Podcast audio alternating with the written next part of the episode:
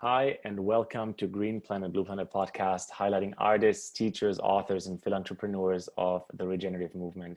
People who are committed to and who showcase planetary leadership. My name is Julian Guderlei. I'm a transformational coach, a breathwork teacher, and I'm committed to a world that allows people from all walks of life to thrive. I'm your host and creator of Green Planet Blue Planet podcast. And in today's episode, I'm here with Ryan Hunt. Ryan has degrees in physics and bioengineering from the University of Georgia as well as a huge passion for circular technologies, including algae photosynthesis, bioconversion, and biopolymer manufacturing. Ryan co founded Algix, that creates sustainable technologies for environmental restoration and biomaterials under the Bloom brand. His team collaborates with government and corporate partners for cleaning freshwater ecosystems and transforming mun- municipal, industrial, and agricultural waste products into renewable plant biomass, and bioproducts. So with these words, welcome, welcome, Ryan. Thank you, Liam. Thank you so much. Appreciate it. Yeah, I'm excited. You know, you we were joking. You're you're dealing with the the OG, the original setup for how nature has prepared, you know, for this this carbon cycle, and that's algae. Um, it is the original photosynthetic process that helped terraform the planet three and a half billion years ago. So life on Earth as we know it, in terms of having oxygen in the atmosphere, can be uh, contributed to the cyanobacteria, the microalgae that lives in the oceans from from billions of years ago. So it's just an incredible uh, ability for us to tap into this this really untapped resource. You know, we really don't do a whole lot with the massive genetic diversity of species and organisms that live in our oceans and our lakes and our rivers. And there's potential to be able to use these organisms for incredible uh, good and cre- specifically creating a regenerative model of organic compounds. So, carbon based materials that we use for fuels and polymers and foods. We get it from a lot of things, but we don't get it currently. We don't get much of it from algae at the moment. And our company and our mission is to change that. Yeah, that's epic. And that mission is what we're going to spotlight today and dive in like quite a bit deeper. Why don't we start like, you know, backtracking a bit to the beginning of where Algix started and then where Bloom kind of got born? Sure. So over 10 years ago, I was a grad student in the University of Georgia working on advanced biofuels. So my first project was actually turning biomass into crude oil using thermochemical conversion. So heat and pressure in reactors, transforming biomass into essentially a raw material that we can use to build things that research became very focused on biofuels and our innovation or really our mission at, at university of georgia with uh, K.C. Das and senthil chinnasamy was to use algae as a tool for environmental remediation. So it was our goal to absorb air pollution such as co2 water pollution such as nitrogen and phosphorus ammonia nitrates convert that really those fertilizers that have been released in abundance into the environment capture that and use it to grow a new feedstock in a way that we really haven't done at scale in the past. The advantage of algae is this, this enormous growth rate. Its doubling time is so short and it's powered by photosynthesis. So we can get so much biomass out of algae, it, it eclipses any other terrestrial based plant or feedstock. There's no bark, there's no roots, there's no fruit. All the energy it absorbs from the sun, it goes into reproducing itself and when we analyze what the algae itself is made out of, it's made out of proteins and a lot of it's made out of minerals. And so, uh, and sometimes if you get the right species or if you grow in the right way, you can also make oils and sugars and starches. So these can be little micro factories producing a multitude of materials that we use and already produce out of other crops. So there's an enormous amount of work mastering this biotech of taking algae and making it like a microfactory and building all these raw materials what we've been focused on is what i like to call the low hanging fruit is using the biomass directly from these wastewater treatment or remediation projects where the algae is fed a lot of nutrients. We recover that biomass and we turn it into what, we've found is the, one of the most interesting conversion routes which is thermoplastics so we don't have to worry about FDA, about feeding it to animals. It can be an industrial source, and we can put it into a polymer compound that will displace the amount of petroleum-based plastics in that fi- final pellet, but yet we can maintain and, and sustain those properties, the thermoplastic properties that make plastic so interesting. So as opposed to making in the early days, we were making like flower pots and biodegradable things. We mm-hmm. can we've done a lot of these 100% bio bat bio-based and biodegradable products, but we've also been working more recently in engineered products, creating footwear for you know for brands like Adidas, uh, Merrell. Uh, we've got over 70 brands now using everything from yoga mats to shoes, sneakers, sandals, flip flops. You know, you name it. Where these foams that are going into these consumer products. So now we're able to tell the marketing value of this mission and, and be able to, to, to inspire the next generation of designers, developers, consumers to buy products that are more sustainable, that have a better environmental impact, and to have some transparency about how this product is made. Is it made from renewable resources? Is it used to clean water? What are the net impacts of making this switch in the supply chain? And how can that provide value to the brand and to their market? Mm, yeah, we're hitting on like a, quite a few very interesting, you know, aspects of what you guys are creating. And so, one for me, and, and I'm super curious to learn more, is this idea that you know we can possibly at some point replace the the you know um, plastic that is entirely won from oil and oil products and replace it with a form of bioplastic, right? And then the second part is just the supply chain, our awareness at point of purchase, and the entire kind of um, way the industries have just been working for decades to flip this on its head, to make people like super aware. Like, look, when you support a brand that carries Bloom in its product, you're actually not just doing something good for yourself and what you're buying, but like the entire supply chain is is in alignment with um, you know a nature-based economy. No, it's it's a perfect. And on, on the the plastic side specifically, I think there's multiple phases that we're going to see. And there's the term bioplastic is it's it's a, a, it's a very broad term. It mean, can mean a lot of different things. And what we make are really compounds. So we literally are taking algae biomass, we're milling it into a fine powder, and we're directly displacing a percentage of plastic in the in the pellet that gets molded into whatever. Uh, a lot of times our products are we consult a master we consider what we make as a master batch which means that our depending on what we're making they may dilute our product to some extent so we don't actually produce let's say polyethylene as an example there are other companies and other technologies mostly big chemical companies that are using like corn or sugarcane uh, or other sorts of raw materials plant based terrestrial crops as feedstocks to chemically create an identical polymer to a polyethylene. So there it, it, it plugs in, there's no difference from a performance perspective. Uh, there is the, the carbon that's contained in that polymer was produced from renewable resources. And so that's one approach. Another approach is they're using, you know, we can use biomass to produce new polymers. So not polyethylene, but polymers like polyethylene, such as polylactic acid, PLA, you may have heard of. It's used commonly in packaging, and it has the ability under certain circumstances called composting to actually break down in, in, in a composting environment uh, and uh, essentially turn back into to soil or into the, its raw components. So it's a bio-based material. It also has an element of biodegradability in terms of the composting. Uh, what we're doing is even a little different from that because we are taking algae and blending it with either of those two materials. So we're kind of like downstream of the polymer manufacturing process. Companies are making polymers, they're making PE, they're making green PE or, or bio-based polyethylene, they're making PLA or, or a whole host of other materials. And we're basically taking algae and saying, okay, that's great. The, the, there's improvements and good things about these materials, but we can reduce the amount of consumption and directly cut out that entire supply chain and just put the algae right in because of this natural thermoplastic properties of the protein. I mean, the yeah. proteins, by definition, are polymer chains of amino acids. So we get these polymeric effects just of the algae itself. And that's the innovation that we brought to the table. And we can work with a variety of other bioplastic companies because we're essentially making these compounds that are ultimately being turned into products. So we're a little bit more downstream and we work with a lot of these other companies, the PLAs, the PEs, the BioPEs, et cetera. Yeah, that's that's super exciting.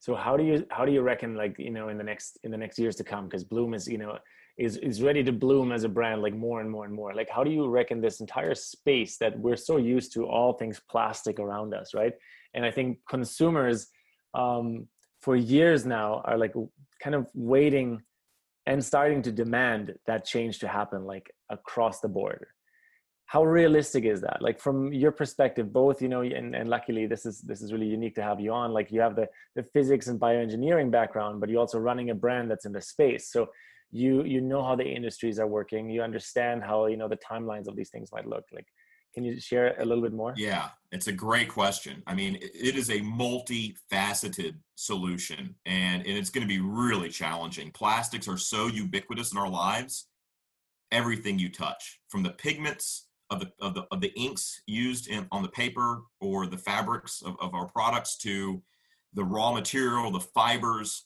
the foams. You know, some people don't realize these things are all made out of petroleum for the most part, and uh, you know maybe wool or cotton or some of your your your alternatives. But even those have issues because they require uh, agriculture, and agriculture is one of the most polluting processes we have. That's the reason algae is so interesting. Is it it provides a, a, an access to industrial agriculture or agri-tech that you know we've just we haven't conquered yet. It's that next generation, that next level of agri-tech. So I see the industry going from an agricultural side, producing more efficient biomass.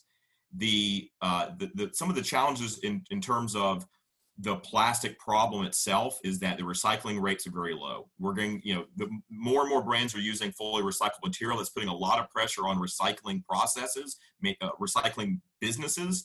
You know, I don't know if, if you've been watching the news, but like China is rejecting the plastic. We, as, as a country, the U.S., the little bit of, of plastic we did recycle, which I don't know the latest numbers are, it used to be about seven percent is dismal. Maybe it's up to 10 or 15% now. It's still relatively low. The best in the world is like Germany, and they're only like 50% or maybe a little bit over. So even like the best case scenario, we're still half of our half the plastic isn't making it into this and back into the supply chain. So there's major fundamental collection, interception, and then once you actually get that plastic, a lot of it is not you can't just grind it up and melt it back in. That's what the traditional recycling has been. And China was doing the majority of that China's shutting off the world to that supply chain. They're tired of taking everybody's garbage. So there's a huge controversy and a huge issue with tankers full of plastic floating around, don't know where to go because no one wants it, right? Yeah. And it's a liability in many ways. And then it ends up many times going to countries that uh, don't have the infrastructure in place to sort it or process it. So it gets dumped at, at harbor and gets put, dumped out in the ocean. So it, it, there's I mean, algae is one element of a massive problem that we've got to solve here. So, um, so I mean, is algae going to solve all the problems? Yeah, at some point in the future, maybe. But I think we're a far ways removed that. I think where the the big play for algae is in twofold. One is what Bloom does. We're basically just displacing or replacing the percentage of plastic in products, and we're helping raise awareness and making sustainability cool. I think a lot of people don't think sustainable products are typically like that good looking yeah. or crunchy. I think it has to be cool and available, right? It has to and be available. Like, and also not greenwashed. Like people say, exactly. okay, it's sustainable. Is it really sustainable? And so we're we're bringing a level of credibility to brands in terms of their sustainability messaging, where it's not like, yeah, we're this is all natural, and it turns out, yeah, that means nothing. It's got quantifiable metrics behind it. So that's a big public awareness perception that we're trying to overcome.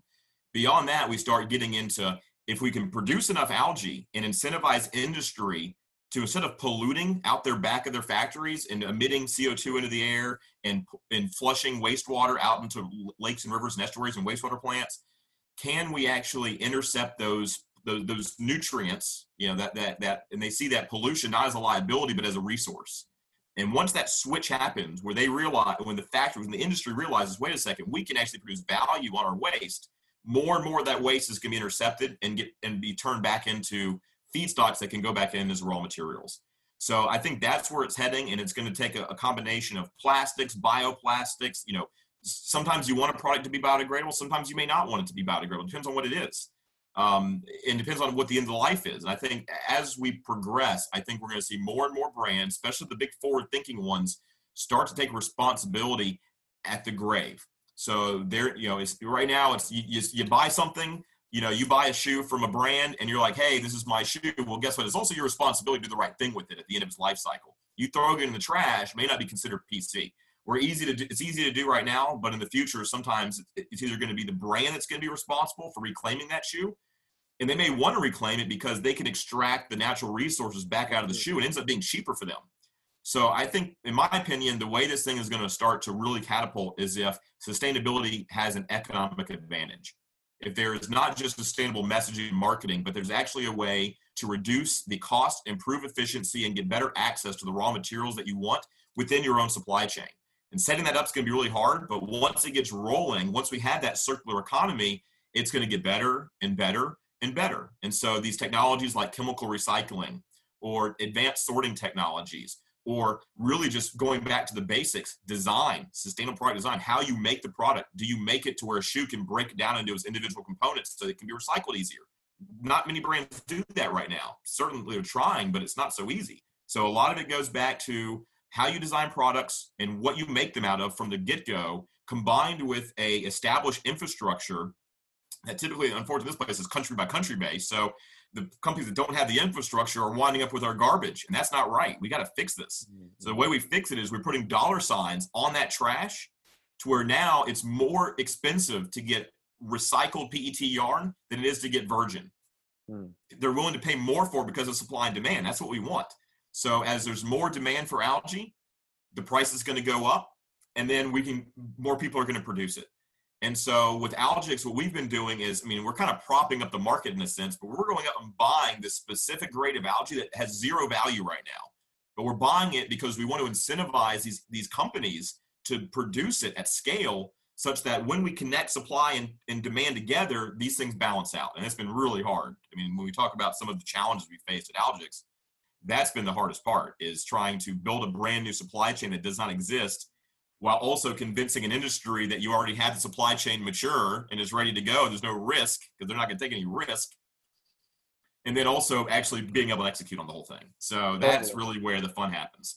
totally. And, uh, you know, I want to like acknowledge how, you know, how, how fired up you are about this topic. And I want to ask you just as a follow-up question right there, like, what adversity or like point of frustration did you hit personally that you were like, you know what, this is going to be my life's mission. This is the purpose i'm committed to. No matter what we need to change supply chains. We need to change the way we look at plastic etc like what what was that you know influx point in your life?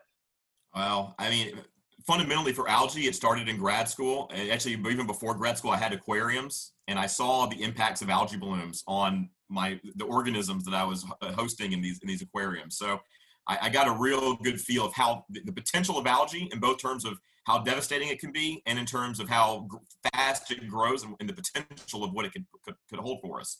In terms of applying that into sustainability, I, I, I, I got sucked into the biofuel boom, man. I, I thought biodiesel was going to be the future, you know, and then I started learning about this this early startup company that was making these these cool little electric cars. And I thought, man, if these guys succeed with this little electric roadster, they're gonna just they're gonna dominate the industry and, and change things. And guess what? It was Tesla, and look what they've done. So that's been a huge inspiration for me is looking at what a bold mission and dream and the fact that it takes a decade or two or more to really realize it. it, it this is the name of the game. So it's, it's, we're, story, we're in it for the long haul. And I think that those two things of when you look at electrification of vehicles, I actually was either going to go into biomedical physics or I was going to go into uh, electric electric uh, vehicle engineering and, and production, electromagnetics. And those are still it's still interesting to me. But one of the things I realized when I was in grad school working with algae and the potential of algae in biotech is that while we might be able to find an alternative to the internal combustion engine, we're always going to need carbon molecules to build chemistry out of build polymers and materials and plastics and coatings and I mean there's so much stuff inks and I mean just foams all these material these material needs we're basically taking natural resources out of the ground and burning that carbon into the atmosphere, and and it, which is very hard to recover. Um, yep. Yet I was like, we gonna we're gonna need that carbon to make stuff in the future, especially at the growth rate the Earth has in terms of its global population. It's you know go out you know don't think in terms of our lifetimes, think seven lifetimes, seven generations ahead. Where do we want to be seven generations from now? If on the current trajectory, we're we're totally screwed. I see why Elon Musk is trying to go to Mars because it's totally unsustainable. Maybe there you can start with a system that starts off with circularity in mind, but we've got some major, major transition to happen on this planet such that seven generations from now, our great, great, great, great grandkids look back and say they did the right thing or they did the wrong thing. And small changes today can lead to huge differences in the future, especially when we think out at that time scaler.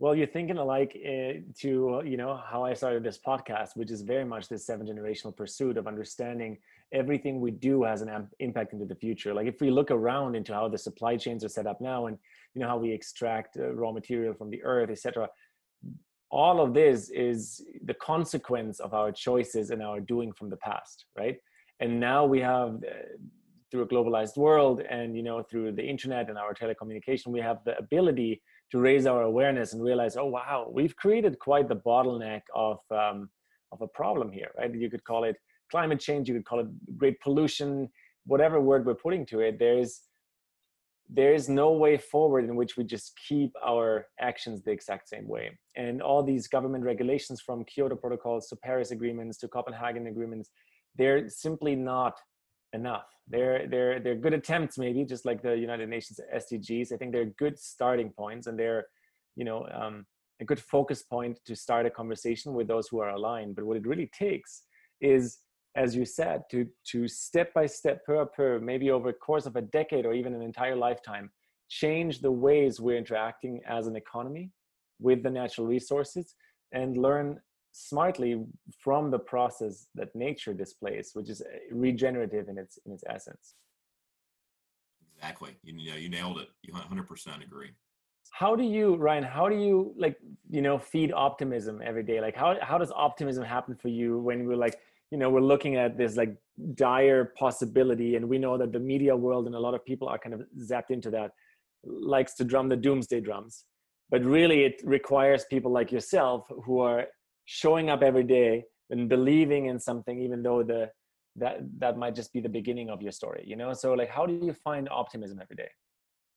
Wow that's that's that's that's a tough one. I mean I, i've i've i've i've lived the doomsday you know mindset. I, I that's I, I, guess in some ways that's what got me into it is i got bummed out. I, I realized i had the epiphany of what's about to happen and what's going to happen to my you know at that point you know my, my potential future kids but now my future kids and my future grandkids my future great grandkids et cetera et cetera. So um so i think the the awakening was a huge part of it. And i think when you when that happens it, it's it's it's very humbling and it's very disturbing. And but if you live in fear, I mean, I, it's it's impossible. You can't be productive. So at the end of the day, you know, I just have to believe that you know if I keep working at this and don't give up, I mean, it's all I can do. You know, and I've got to stay positive. And and I think that it's been always been hard over the years because like, oh man, we people thought I was crazy. I'll tell you what, we've been you know we've been laughed at a lot in by a lot of companies early on what we were trying to do. How that is still like common common practice to like ridicule. Yeah, and, and, and, I knew it, and I was like, well, one day I'll, I'll get I'll get my glory one day. And so, um, and anyway, so long story short, it's exciting now to actually be able to say, yeah, Adidas, they're you know the global forward thinking German brand. I mean, just they're like childhood hero of mine. They're our customer, our biggest customer, right? And like we've got all these customers, and I get emails and calls all the time for new brands wanting to do the right thing and uh, you know produce and use more sustainable materials in their supply chain and their products. And so I talk a lot of designers, and that's that's exciting. I just get when we first started, we were talking about tra- like uh, uh, flower pots and biodegradable mulch films, stuff that maybe made sense, but I can, you know, it's hard to get excited about a flower pot. I mean, maybe some people, but for me, it was kind of like, eh, okay. I mean, it's all right, but I'm not going to change the world with flower pots, you know. But sneakers, it's like that's a much bigger market, a bigger deal. There's a bigger impact. There's a lot of a lot of problems in the supply chain. There's more opportunity to bring sustainable mindsets and life cycle thinking. And I think kind of the, when it comes down to is life cycle assessments, uh, life cycle impacts. When you look at your life, when you look at a product, when you look at a country or even our, our species, you know, what are the impacts that happen during the life cycle. So during our life cycle, how much emissions does a person generate? I mean, just that. Go look that up. It's crazy, right? It's kind of yeah. frightening. It's all about awareness in these kind of regards, right? Like the moment it becomes like apparent to you what's actually happening, how we are leaving footprints. Um, and you know, I am of the opinion we're supposed to leave a footprint, but we're supposed to leave a footprint that actually has like a, you know, um, takes us as humans as a graceful like a keystone species on the planet, right? We, we're actually supposed to interact as nature with nature in every way, but not by leaving a trail of destruction, by basically leaving a trail of you know continuous creation. I've, I've, it's an interesting perspective. I've uh, my so my grandmother is from the Yucatan, so my like some of my lineages down the Mayan uh, things, and so I'm fat. I've always been, as a kid, fascinated with these ancient civilizations and the big stone monuments and all over the world, right? And so, if you think about it, it's like you know those stone pyramids are kind of. I mean, in what in some ways, it's it's you know it's it's the, the only thing remaining of that of that generation, and I wouldn't consider that pollution, right? That's it's these beautiful test stands of test of time that are now sacred places and then you think about our generation, and what are we going to leave behind? It's going to be like tons of trash in the ocean and big holes in the ground where we pulled all this stuff out, and all these abandoned factories and, and landfill full of just exponentially growing amounts of non-sorted garbage. It's not as cool. It's, at all. it's not like, cool at all. no, we're, we're literally a species in its infancy, just becoming aware of that impact, right? But the cool thing is, and this is why you know eh, i call it people with planetary leadership and, and the regenerative movement is because it now requires this way of planetary leadership to understand the damage is done but not entirely locked in forever. We are actually in an active process of evolution where we can now kind of pivot and steer. So i have a follow-up question to this kind of awakening that you mentioned for yourself like becoming aware and then like choosing. What do you reckon ryan it would take for humanity as a whole to really understand and learn from past mistakes, to look at history, to look at the way we've treated each other, we've treated each other in, you know, as humans, we've treated nature, we've treated nature through the lens of economy and just say, you know what? We're actually now learning from this process. What do you think that would take? Wow. Well, as a scientist, I practice the Lean Six Sigma, uh, you know, engineering approach where it's called continuous improvement. Every day, You've got to do it better than you did it yesterday. It's always about applying those learnings and setting up situations where you can specifically test A versus B. We did it this way, this was the outcome. We did it this other way, this was the outcome. And you have to apply the scientific method to that process to where you're looking at the the life, you know, it goes back to LCA, life cycle assessment. What are the impacts uh, of each of these processes and which way can we pivot to. And as new technology becomes available as scale gets brought up to scale how do we apply that that lca process again and just continuously improve? So i think part of it is you know scientific method continuous improvement life cycle impacts focusing on uh, always uh, improving the and reducing the amount of impacts. And then also from a very fundamental sense i think it's going to the expectation of the future is going to change. You know, us going the fast fashion is buying stuff, throwing it away, and things only lasting a, a month or a week or, or a year, or, or, even cars that only last for hundred thousand miles. I mean, I know these businesses need to sell cars, but you know, I've, I've seen reports on the, the Tesla Roadsters that have run a million miles and they've opened the motors up and they're, I mean, they're basically pristine, right? There's no combustion going on in there. So I think the the ability to repair things, to reuse things, to repurpose things, um, some of this is is ego. Some of this is, saying hey i don't need the latest and greatest things. Cell phones when i found out the amount of water it takes to produce a cell phone i about fell out of my chair.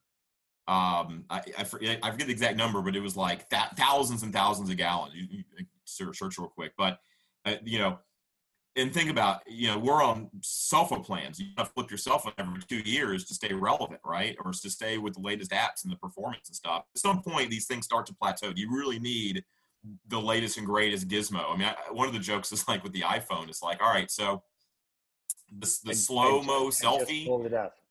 I just pulled it up.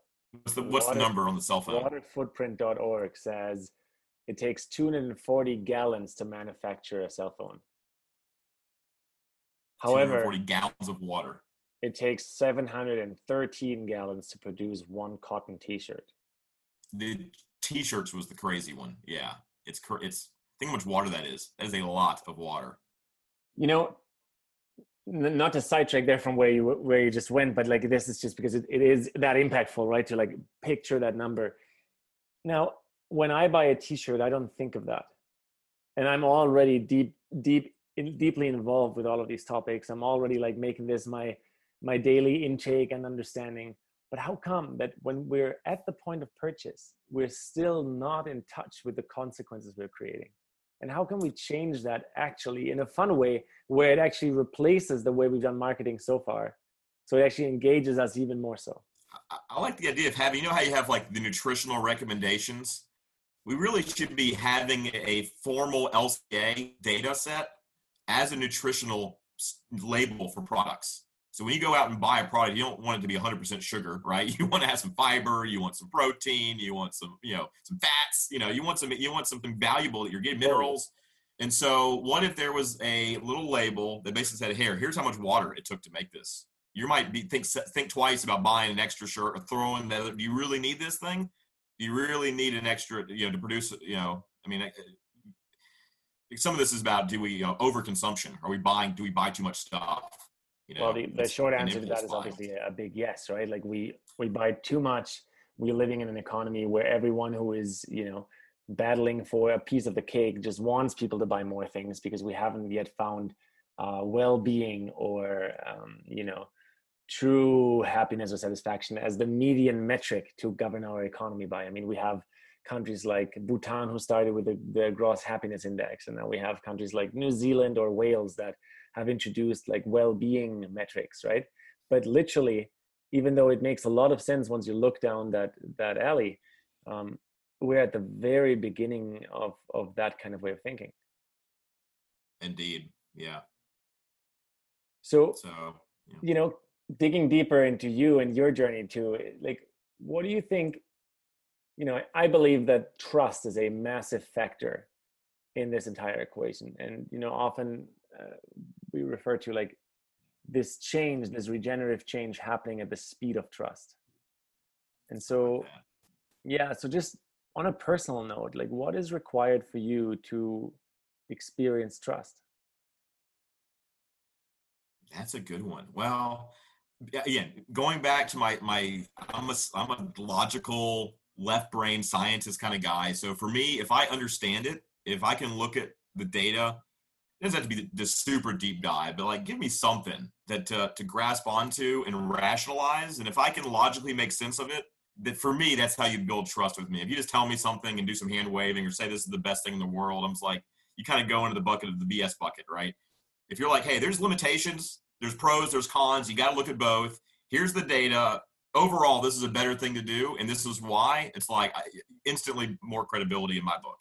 So that's what we try to use at Bloom is to provide that trust, build that trust through using third party bodies that we invite into our process, the peer review process of life cycle assessments in our in, in our in our Bloom uh, supply chain, and then auditing that and providing traceability. You know, being able to track that material back to the reclaimer uh, or the, the source of the algae. Now we just set, this up with with Bloom now. When the customers buy from us, we can provide a, a global recycling standard GRS certification. It's called a transaction certificate that ties all the way back to the source of the raw material and the fact that, wow. uh, that it's algae. So now what, what you're talking here, what you're talking about here, both on the personal level as well as what Bloom is creating, is actually transparency, right? Transparency and visibility of what is actually happening, right? Like even pros and cons. We don't need to like you know greenwash everything all the time. We can absolutely talk about the cons eh, with an open mind but once transparency happens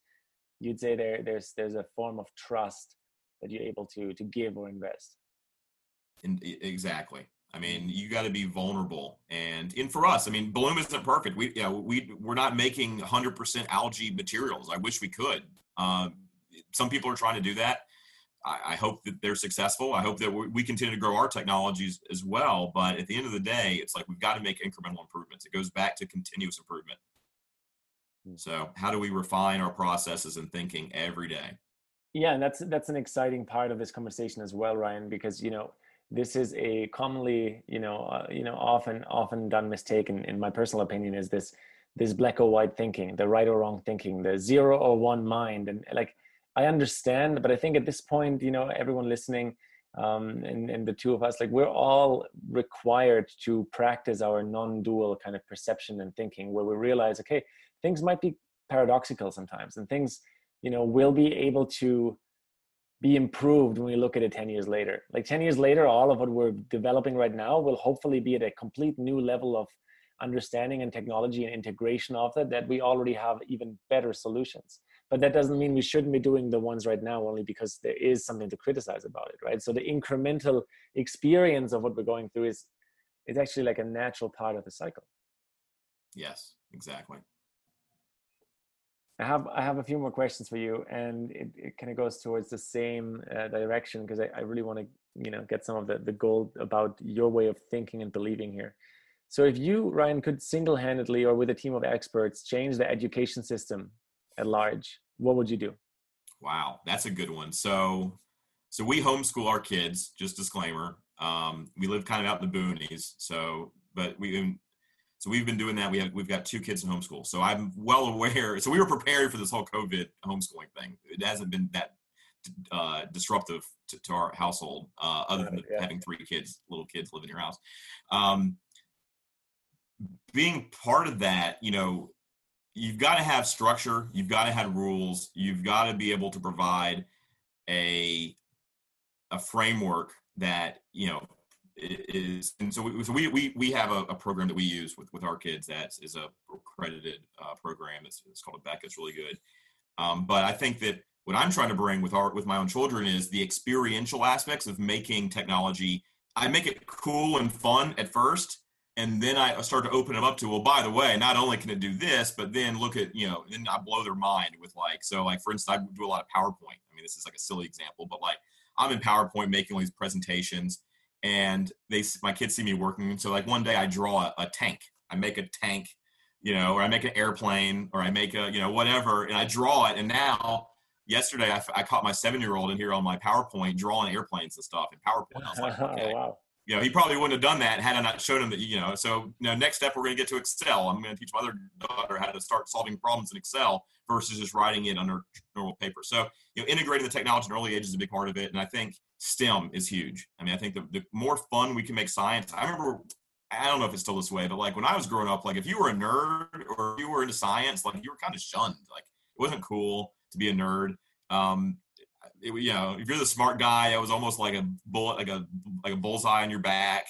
So, I mean, I think being in a more remote environment helps that because I mean, you're not there's no bullies out there. But, um, but I think that encouraging students to think, and also to like become aware of problems. Like I, I was so touched. My daughter, who's 12, um, I, I, got, I, saw recently Patagonia made a really cool little short video mm-hmm. about nets with one of their brand uh, technology partners. They're going out and harvesting these ocean nets, turning them into yarns. They made this cool little video. I actually know some of those people personally, so it was a fun thing. So I showed it to my family. It turns out my daughter did a book report. I didn't even know about it. She did a book report on the video and wrote this whole thing up and just like seeing her like 12 year old mind watch this five minute video and then realize that like there's this massive issue where we our industry is dropping these nets that never break down and trap all these animals in the bottom of the ocean for who knows how long and they're actually going up and helping solve this problem. It like it was not it was in you know for her it's like okay she, she's learning about so much stuff. She's learning about empathy. She's learning about about production and, and problem environmental problems and solutions and people you know brands coming to the t- so it's just it's this experiential thing. And so i'm hoping that brands are are becoming like figureheads right brands are, are are entities we all you know strive when you know at least when i grew up i mean nike and like you all these all had these like these, these mantras and ethos with them so I think the brands of the future are going to be much more sustainability focused and regenerative focused and philanthropically focused. Like Tom's just started this whole thing of when you buy stuff, it actually benefits other people, like in a very systematic way. Like that was unheard of 10 years ago or 20 years ago. Now almost everybody kind of has something like that. So we talk about like earlier, what we do 10 years, you know, we do now impacts things 10 years from now. I, am excited to see how these small things that have already happened in a relatively short period of time, what it's going to be like in five more years, 10 more years, 20 more years. This the speed of which, I mean, then you get into the singularity. You start thinking about tech, not just materials and supply chain, but like ultimate technology and Zoom. Like COVID has been, I used to travel all the time. I used to go all over the world. I used to give these talks. I used to meet with customers. I'm able to do it with a much lower carbon footprint from the comfort of my home, right next to my family and wife. I missed out on my kids growing up for the past 10 years because I've been building a startup company. It's it's mm-hmm. it's a lot of work and a lot of travel. And so I think that we're going to see all these different things come together and really change the, the experience the, the, the businesses. And there's going to be winners and losers. Some industries are going to suffer and some are going to do really really well. But I think yeah, a lot of the ones that are successful are going to adapt.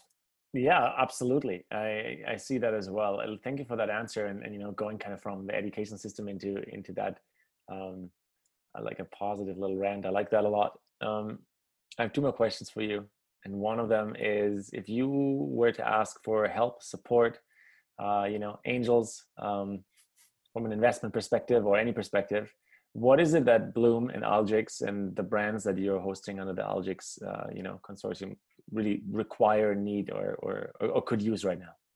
Well, you know, being a small startup company, we've been funded uh, primarily through friends and family and, and angel invest, philanthropic angel investors. So we've raised a lot of money, but we've been bootstrapping it for 10 years. So yeah, we are looking for impact, positive impact focused investors that maybe want to work with us. I mean, we that's something that is I think becoming more and more real that for us to really grow this thing, you know, we're to we're to need more than just kind of the, the the angel investment group that we've got now. I mean, as far as the we need some we need some real partnerships. And so the brands are great. We're able to in, in a way we've been able to do and get as far as we've gotten because of our brand partnerships. By working with a company with an established supply chain you know we can develop new products we can launch new materials we can we can grow the brand we can refine the brand. So a lot of we've been, we've been able to run lean this long. A lot of a lot of companies go straight to institutional investors right out the gate and they'll raise you know tens of millions of dollars on technology. And i feel like i mean that's great and i love and, and we've thought we thought about doing that. Maybe we will do at some point. But the challenge with the with that is that you know money doesn't fix everything. You got to find the right the, the right strategic investors that really are, are in it for the right reasons. And, and we have, we've been extremely fortunate with our, our angels and, and our friends and family that have backed it this far. Um, so we're, we're incredibly humbled and grateful for that, that ability to, to, to get it in 10 years. Most companies fail because they don't have the access to, to, to capital to to get over the hard humps and figuring out the business model. And it's, I mean, what we started with and where we're at now. I mean, we're, it means same mission, but how you actually execute it is it's really hard. It's really challenging. Yeah, thank you for sharing that. I have one last question at this point, and this is you know goes into the trenches of what you were you know sharing earlier yourself, which is the seven generational kind of view onto how we do business, how we do life, how we you know build relationships, um, how we encounter one one another. And so, the question is, basically what is your dream for this planet? What is your dream for our species? What is the vision you have for our earth given a seven generational context into the future? Wow that's epic. So yeah let me put my futurist hat on. So i think the remote uh, the virtual land will be just mind-boggling. Seven generations from now we're probably past the singularity. So it's kind of uh, it's kind of a the question in a way is, is is impossible to answer because no human knows. We have no idea. Seven generations from now, the world's going to be so. Think about seven generations ago, past from us. They, they never. I mean, they, there's no way. There's no way they would have ever guessed any of this, right? And so, at least as far as the technology component goes, I mean, maybe you know some things never change. humans are humans, so like that stuff you can predict. You know, there's always going to be bad apples. There's always going to be challenges. There's always going to be disruption and corruption. I, you know, I mean, I think that's unfortunately part of just human nature. Um, but I, I think that there is a global uh, awareness and consciousness arising, and I see, see the, the the virtual the realm getting more and more advanced. I see biotechnology specifically is going to be incredible. We're going to be able to produce any compound chemical with basically the power of life and and that includes everything from therapeutics to raw materials to even electronics. Uh, I think it's going to be remarkable. Uh, and then I think in terms of artificial intelligence, which is tied to a, to an extent to the to the, the, the biotech and the nanotech. But when we start talking about getting you know making things smaller and smaller, the computing processing power is just going to be unbelievable. The the ability of artificial intelligence to leverage that is really scary. Uh, that's probably the biggest one that scares me actually. Um, but hopefully we can contain it and we can use it in our benefit and we take some of the burden off people and the burden off trying to make a buck because having to make a buck ends up usually causing problems right like that's when as you said earlier, we're all trying to get the same pie. We're all trying to get that buck. And it's like, okay, well, that means that somebody's going to do it a cheaper, dirtier way than somebody else that's doing the responsible way. And at the end of the day, people are going to buy the cheap stuff because it's cheaper. And they, and they make more bucks. So I think that there is going to be a fundamental recalibration of time and how we do stuff. It's going to have to be in seven generations. If we don't do that, it's a very, very bleak future. And I can't, I can't I can't. I can't. I, that's not my dream. That's not my vision. I don't think it, we can't turn. We can't, can't turn out like that. It's got to come out positive. So if it's going to be positive, these things these things are going to have to happen. Boom. And I think they will happen. Yeah, oh, that's that's great to hear. That's great to hear from from your perspective. You know, I, I've been asking this question for a while, and um, there is no right answer that I'm looking for. It's more about understanding the way we as people think, we as people feel, and you know, also just going there going to that place of visualizing what would it be like for seven generations in the future? You know a lot of the, the problems and topics that we're dealing with a lot today and that are part of the 21st century as you said seven generations into the past no one could have really predicted that. And so um well th- think about this. All right. So you know if you look at this population of the planet right now and you think about over the past let's say 100 years and think about where humans were 100 years ago or 150, 200 years ago, even. I mean, that's it's less, you know less than seven generations, and we look at the uh, we look at the technology, the um, the percentage of scientists on the planet solving problems with the scientific method, using you know essentially uh, experimental design to to develop technology and solve problems. Then you look at seven years from the future, right? Look at this artificial intelligence where imagine having infinitely more intelligent than the human capacity of the entire planet. Solving our solving problems. I mean granted you got to identify the problems and try to solve but that's where it's exciting because even what we can't necessarily understand or, or even conceive about a problem yet could be a scientific problem it could, it could be a variety of things but you know being a physicist i, I you know I, I know how complicated these things are at that fundamental level if we start having an infinite intelligent body, uh, you know, system solve these problems, we're gonna the the technology available to humans is is mind boggling. Is absolutely mind boggling. So when we start talking about yeah, we got to solve plastic, it's gonna eventually be like yeah, remember when we uh, remember we had a plastics issue? Yeah, that was that was silly. It took us you know.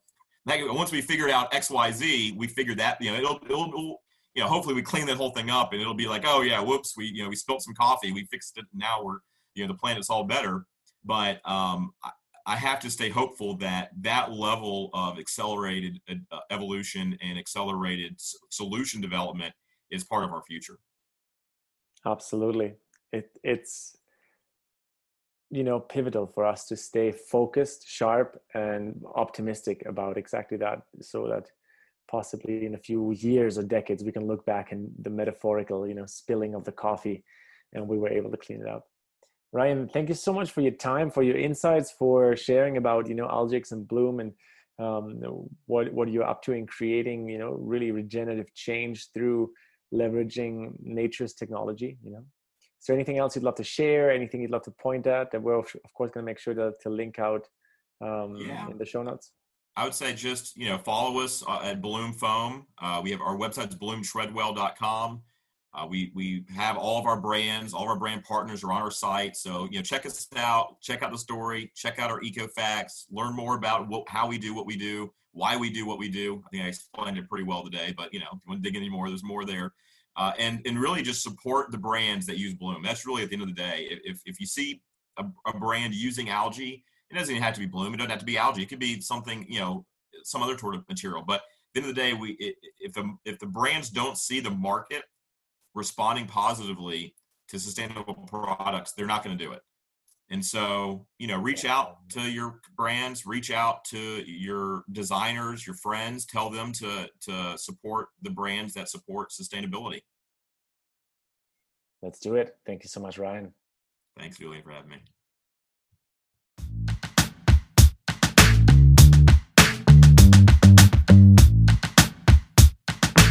Hello, I'm Chris Gilmore from episode 224 Learning from Emergency Planning.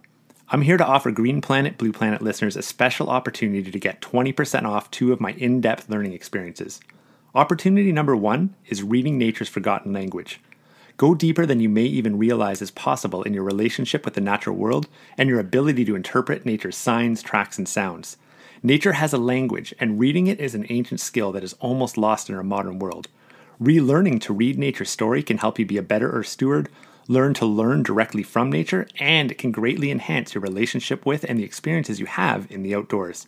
Watch the trailer and some of the sample lessons over at www.naturesforgottenlanguage.com and enter code GREENPLANET for 20% off. Opportunity number two is called Survive the Storms. In an era of rapid environmental, economic, and social change, do you want to feel better prepared to keep yourself and family safe? Whether a pandemic, extreme weather event, wildfire, or other unexpected disaster, Survive the Storms will help you build peace of mind and confidence fast.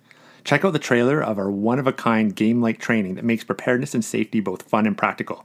This one is very timely. Visit survivethestorms.com and don't forget to enter code GREENPLANET for 20% off. Both links are also available in the show notes. So stay connected, stay aware, stay safe with naturesforgottenlanguage.com and survivethestorms.com.